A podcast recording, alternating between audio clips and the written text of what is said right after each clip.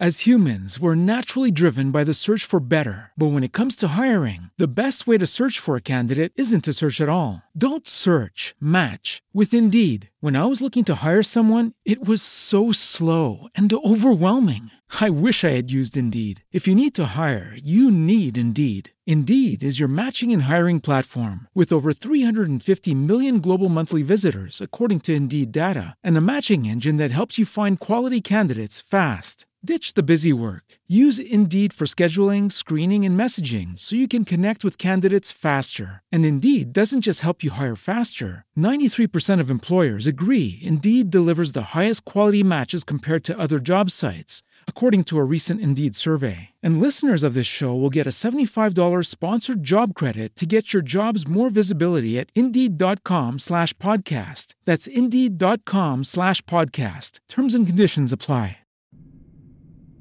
Gli orrori di Yondo di H.P. Lovecraft, letto da La musifavolista Valentina Lale Ferraro. La sabbia del deserto di Yondo non è come quella degli altri deserti, perché Yondo si trova vicino ai limiti estremi del mondo. Strani venti sconosciuti, provenienti da distanze che nessun astronomo può sperare di calcolare, ne avevano disseminato la riarsa pietraia con la grigia polvere di pianeti che si stavano sfaldando e con le ceneri di soli già spenti. Le nere montagne mammellari che si elevano dalla rugosa e butterata superficie non sono tutte sue, perché in parte si tratta di asteroidi precipitati sulla Terra e semisepolti nella sabbia abissale. Vi sono cadute cose provenienti dagli abissi siderali e dagli spazi la cui esplorazione è proibita dalle divinità di tutti i paesi civili. Ma non esistono divinità simili a Yondo, dove imperano i geni perversi di stelle scomparse e gli antichi demoni rimasti senza dimora in seguito alla distruzione di inferni spaventosi. Era mezzogiorno di una giornata d'inverno, quando emersi dalla interminabile foresta di cactus nella quale mi avevano abbandonato gli inquisitori di Yong e vidi estendersi davanti a me le grigie propaggini di Yondo. Ripeto, era mezzogiorno di una giornata d'inverno, ma in quell'assurda foresta non avevo notato indizi né vestigia della primavera. E le escrescenze gonfie, fulve, morenti e semiputride attraverso le quali mi ero aperto un varco a viva forza non avevano alcuna rassomiglianza con le altre cactee, ma erano così disgustose che mi riesce difficile descriverle. L'aria era pesante, impregnata di uno stagnante odore di putrefazione, e lebbrosi licheni si infittivano sempre di più, chiazzando il nero terreno e la vegetazione color ruggine. Vipere verde pallido sollevavano il capo tra i cactus striminziti e mi scrutavano con occhi di vivida ocra, privi di palpebre e di pupille. Cose del genere mi avevano sempre sconvolto e altrettanto effetto mi facevano i funghi mostruosi dai gambi incolori che ricoprivano le fradice sponde di fetide paludi e le spire sinistre che apparivano e sparivano sulle acque giallastre al mio avvicinarsi non erano per niente rassicuranti per uno come me che aveva i nervi scossi dalle inenarrabili torture subite. Poi, quando anche i bitorzoluti e pallidi cactus cominciarono a diradare, a essere inframezzati da ruscelli di sabbia cinerea, mi resi conto dell'enormità dell'eresia che aveva scagliato contro di me i sacerdoti di Hong e della sottile, inarrivabile perfidia della loro vendetta. Non starò a esporre nei particolari quali furono le imprudenze che da straniero inesperto proveniente da terre lontane mi avevano fatto incorrere nell'ira di quei terribili maghi e stregoni che veneravano Ong, il dio della testa leonina. Quelle imprudenze, le vicende del mio arresto, sono troppo dolorose. E ancor meno mi piace ricordare le torture costituite da intestini di drago cosparsi di polvere di diamante sui quali i condannati venivano fatti distendere nudi, o la cella buia, munita di finestrelle di pochi centimetri a livello del pavimento, dalla quale entravano strisciando centinaia di vermi provenienti da catacombe vicine nelle quali parecchi cadaveri si stavano decomponendo. Basterà dire che, dopo aver esaurito le risorse della loro terrificante fantasia, I miei inquisitori mi fecero viaggiare per parecchie ore con gli occhi bendati a torso di cammello per abbandonarmi nell'incerta luce dell'alba in quella sinistra foresta. Mi dissero che ero libero di andare dove volevo e come segno della clemenza di Hong mi diedero anche delle provviste. Una pagnotta di pane raffermo e un otre di pelle pieno d'acqua puzzolente e fu appunto alle 12 di quello stesso giorno che varcai i confini del deserto di Yondo. Fino a quel momento non avevo mai pensato di tornare indietro, per l'orrore che mi incutevano tutti quei cactus in putrefazione e le diaboliche creature che dimoravano fra di essi. Però a un dato momento, ricordando l'orribile leggenda di quella terra, mi fermai Infatti Yondo è un luogo nel quale pochi hanno osato avventurarsi di proposito o di loro spontanea volontà.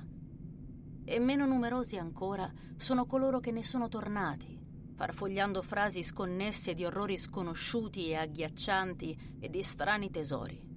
Il tremito inarrestabile che scuote le loro membra avvizzite, accompagnato dai lampi di follia che si accendono nei loro occhi che sembrano voler schizzare fuori dalle orbite sotto ciglia incanutite, non costituiscono certo un incentivo a seguirne l'esempio.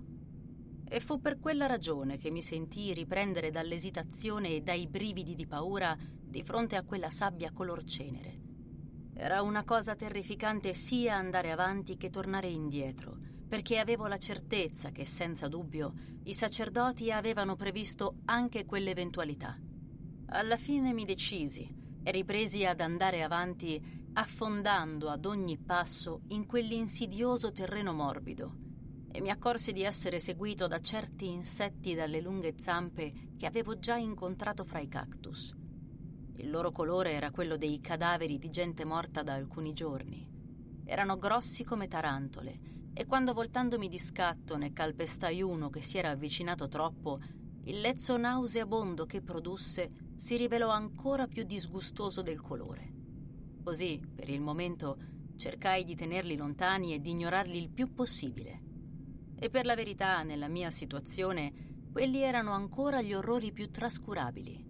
Dinanzi a me Sotto un sole enorme e spietato, Yondo si estendeva senza fine sullo sfondo di un cielo nero, allucinante come le visioni da incubo prodotte dall'ashish. In lontananza, all'estremo dell'orizzonte, si stagliavano quelle montagne tondeggianti già accennate, però molto al di là di aride distese di grigia desolazione e di basse colline prive di vegetazione, simili a dorsi di mostri semisepolti. Procedevo a fatica, fra grosse buche prodotte dalla caduta di meteoriti e pietre splendenti di diversi colori che non sapevo come classificare, anch'esse affioranti dalla polvere. Cipressi contorti che avevano messo radici fra mausolei in rovina, sui marmi dei quali, invasi dai licheni, grossi camaleonti passavano strisciando con splendide perle in bocca. Seminghiottite dalla folta e intricata vegetazione, giacevano città distrutte, senza nemmeno una stele ancora intatta, immense e antichissime che rovinavano pezzo per pezzo, atomo per atomo, in un crescendo di desolazione senza fine. Trascinai il mio corpo già stremato dalle torture su enormi cumuli di macerie che forse erano state templi e idoli ora atterrati.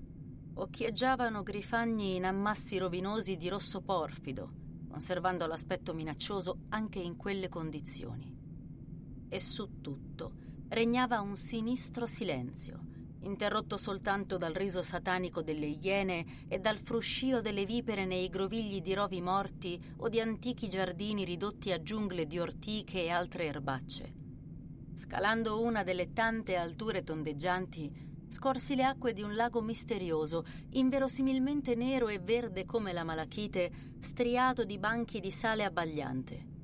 Le sue acque si perdevano in lontananza in una depressione a coppa, ma quasi ai miei piedi, in fondo al pendio, lungo i bordi dell'acqua, si erano formati parecchi mucchi di quel sale che doveva risalire a tanto, tanto tempo prima e compresi che il lago non poteva essere altro che ciò che rimaneva di un antico mare prosciugato.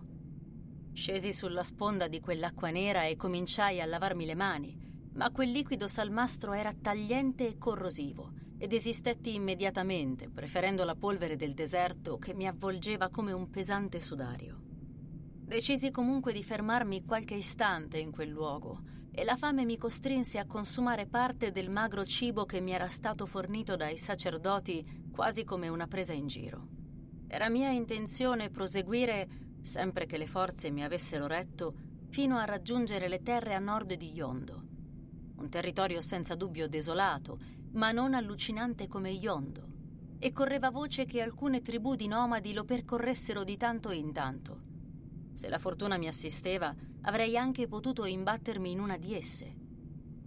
Per quanto scarso, il cibo mi rinvigorì e per la prima volta dopo settimane, delle quali avevo perduto perfino il conto, sentii ridestarsi in me l'eco di una debole speranza. Da tempo gli insetti variopinti avevano cessato di seguirmi e nonostante un vago senso di timore per il silenzio sepolcrale di quelle rovine senza tempo ridotte in polvere, non mi era più capitato di fare altri incontri che potessero suscitare anche in misura ridotta l'orrore di quegli insetti.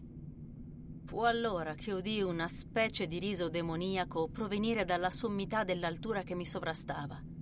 Iniziò di colpo, con un'intensità allucinante che mi fece quasi uscire di senno per il terrore e continuò all'infinito, sempre con un'unica, peculiare caratteristica simile al cachinno di un demone impazzito. Mi voltai e scorsi l'ingresso di una buia caverna irta di verdi stalattite che fino a quel momento non avevo notato. A quanto pareva il suono proveniva da quell'antro. Con la fissità prodotta dalla paura scrutai la nera apertura. Il riso crebbe di tono, ma lì per lì non mi riuscì di discernere qualcosa. Alla fine percepii un baluginare biancastro nell'oscurità. Poi, con una rapidità da incubo, emerse una cosa mostruosa. Aveva un corpo pallido, senza pelame, a forma d'uovo, grosso come quello di una capra gravida, dotato di nove zampe lunghe e vacillanti, con molte flange, simili a quelle di un ragno gigante. La creatura mi oltrepassò correndo verso l'acqua del lago.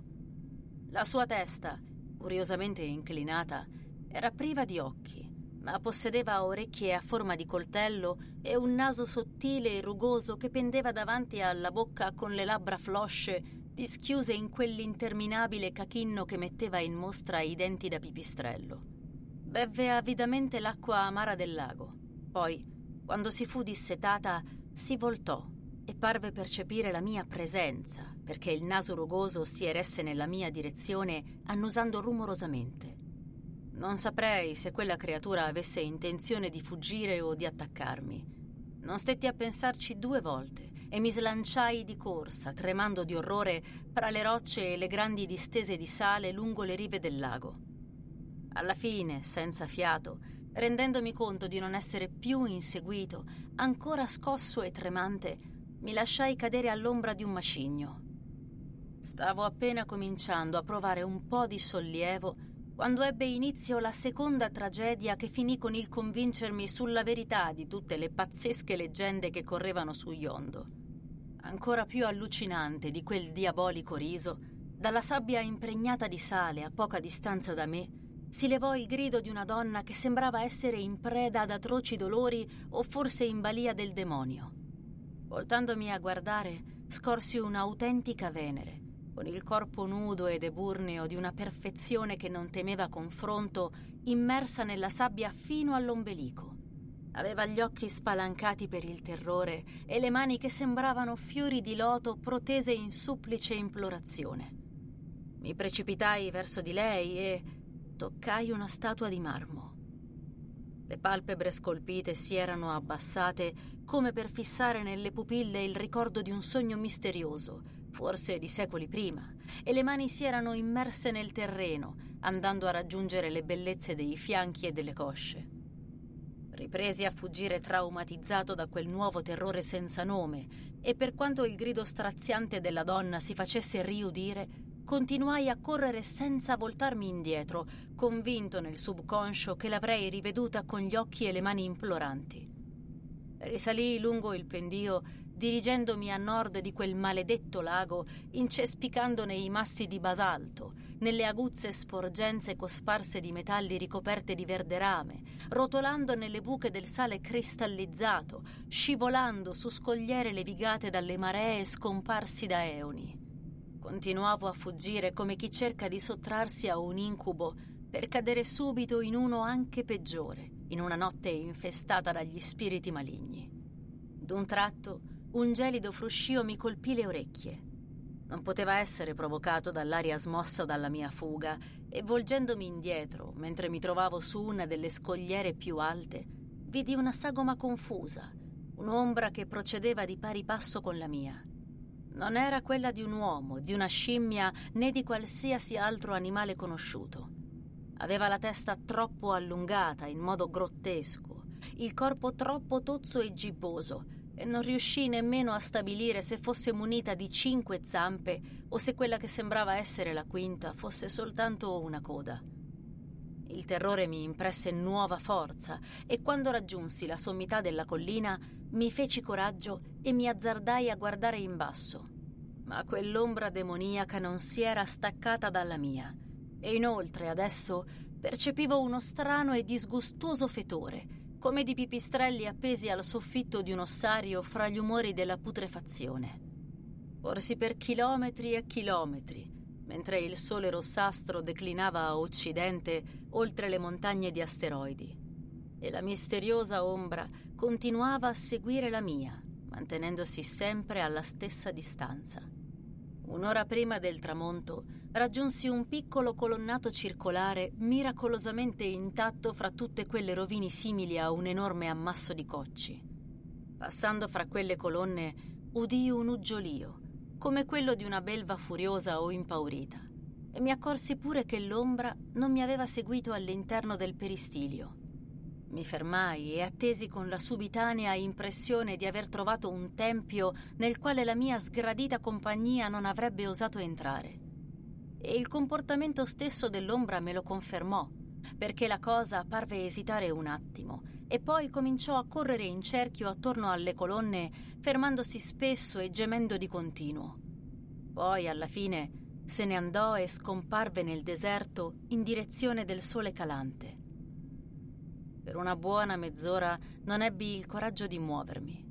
Poi l'approssimarsi della notte, con tutte le sue possibilità di nuovi motivi di terrore, mi stimolò a spingermi quanto più possibile verso nord, perché ora mi trovavo proprio nel cuore della terra di Yondo, che poteva essere dimora di demoni e di fantasmi che non avrebbero certo avuto rispetto per il tempio dalle colonne ancora intatte. E mentre continuavo ad arrancare faticosamente, la luce del sole mutò senza una logica ragione e il globo rosseggiante, approssimandosi all'orizzonte, parve sprofondare in una nebbia di esalazioni mefitiche, nella quale fluttuava la polvere proveniente da tutte le città e le necropoli di Yondo, insieme alle esalazioni infernali che salivano serpeggiando verso il cielo, provenendo da neri abissi senza fine situati oltre gli estremi confini del mondo. In quella luce il deserto intero, le montagne tondeggianti, le colline sinuose, le città distrutte, apparivano come ricoperte da uno spettrale e sinistro velo scarlatto. Poi, dal nord, dove le tenebre erano già più fitte, fece la sua comparsa una figura incredibile, un ometto completamente bardato con una cotta di ferro, o piuttosto quello che supposi fosse un uomo. Man mano che la figura si andava avvicinando, facendo risuonare lugubremente il terreno cosparso di rovine, mi resi conto che la sua armatura era di ottone chiazzato di verde rame, con un elmo dello stesso metallo provvisto di corna ritorte coperto da una cresta dentellata alta e irta. Ho detto testa perché alla fioca luce del tramonto e a una certa distanza non riuscivo a distinguere chiaramente, ma quando l'apparizione mi si affiancò, mi accorsi che al di sotto di quel fantastico elmo non c'era alcun volto che quel copricapo era vuoto, come potei intravedere nell'attimo in cui si stagliò in un riverbero della fioca luminosità. Poi la figura passò oltre, con un lugubre suono metallico. Ma alle sue calcagna, prima che il tramonto languisse, a grandi, incredibili passi, apparve una seconda figura che si arrestò quando mi fu addosso, nella luce spettrale del crepuscolo rosso fuoco. Era la mostruosa mummia di un antico re, ancora con la corona d'oro splendente, ma con il viso tutto corroso dal tempo o dai vermi. Bende sfilacciate gli pendevano dalle gambe scheletriche e al di sopra della corona aurea ornata di zaffiri e rubini dalle sfumature arancioni, un nero qualcosa oscillava facendo dei cenni orribili con la testa. Di primo acchitto non riuscì ad immaginare di che cosa potesse trattarsi. Poi, nel mezzo, si aprirono due occhi obliqui e scarlatti, incandescenti come il fuoco dell'inferno e due zanne da ofide con dei bagliori sinistri in una bocca scimmiesca balenarono minacciose. Una testa tozza, glabra e informe su un collo di una lunghezza incredibile si protendeva verso il basso per bisbigliare nelle orecchie della mummia. Poi, con un lungo passo, l'enorme cadavere dimezzò la distanza che ci separava e dalle pieghe delle vesti a brandelli si levò un braccio scheletrico che terminava in una mano con le dita tese ad artiglio, ingemmate da anelli incastonati di pietre dalla luce minacciosa nel maldestro tentativo di afferrarmi alla gola. Corsi indietro, indietro, attraverso eoni di follia e di incubi, in una fuga disperata e precipitosa, lontano da quelle goffe dita adunche e artigliate che continuavano a incombere su di me nelle tenebre. Indietro, indietro per sempre, senza pensare, senza riflettere a tutti gli orrori che avevo lasciato alle mie spalle. Indietro, nel crepuscolo spettrale, verso le rovine senza nome, il lago infernale, la foresta di cactus da malebolge e i crudeli e cinici inquisitori di Hong in attesa del mio ritorno.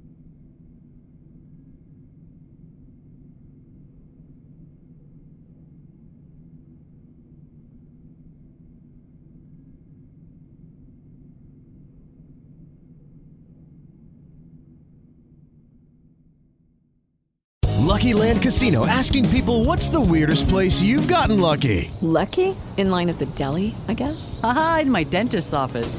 More than once, actually. Do I have to say? Yes, you do. In the car before my kids' PTA meeting. Really? Yes. Excuse me, what's the weirdest place you've gotten lucky? I never win and tell. Well, there you have it. You can get lucky anywhere playing at LuckyLandSlots.com. Play for free right now. Are you feeling lucky? No purchase necessary. Void where prohibited by law. 18 plus. Terms and conditions apply. See website for details.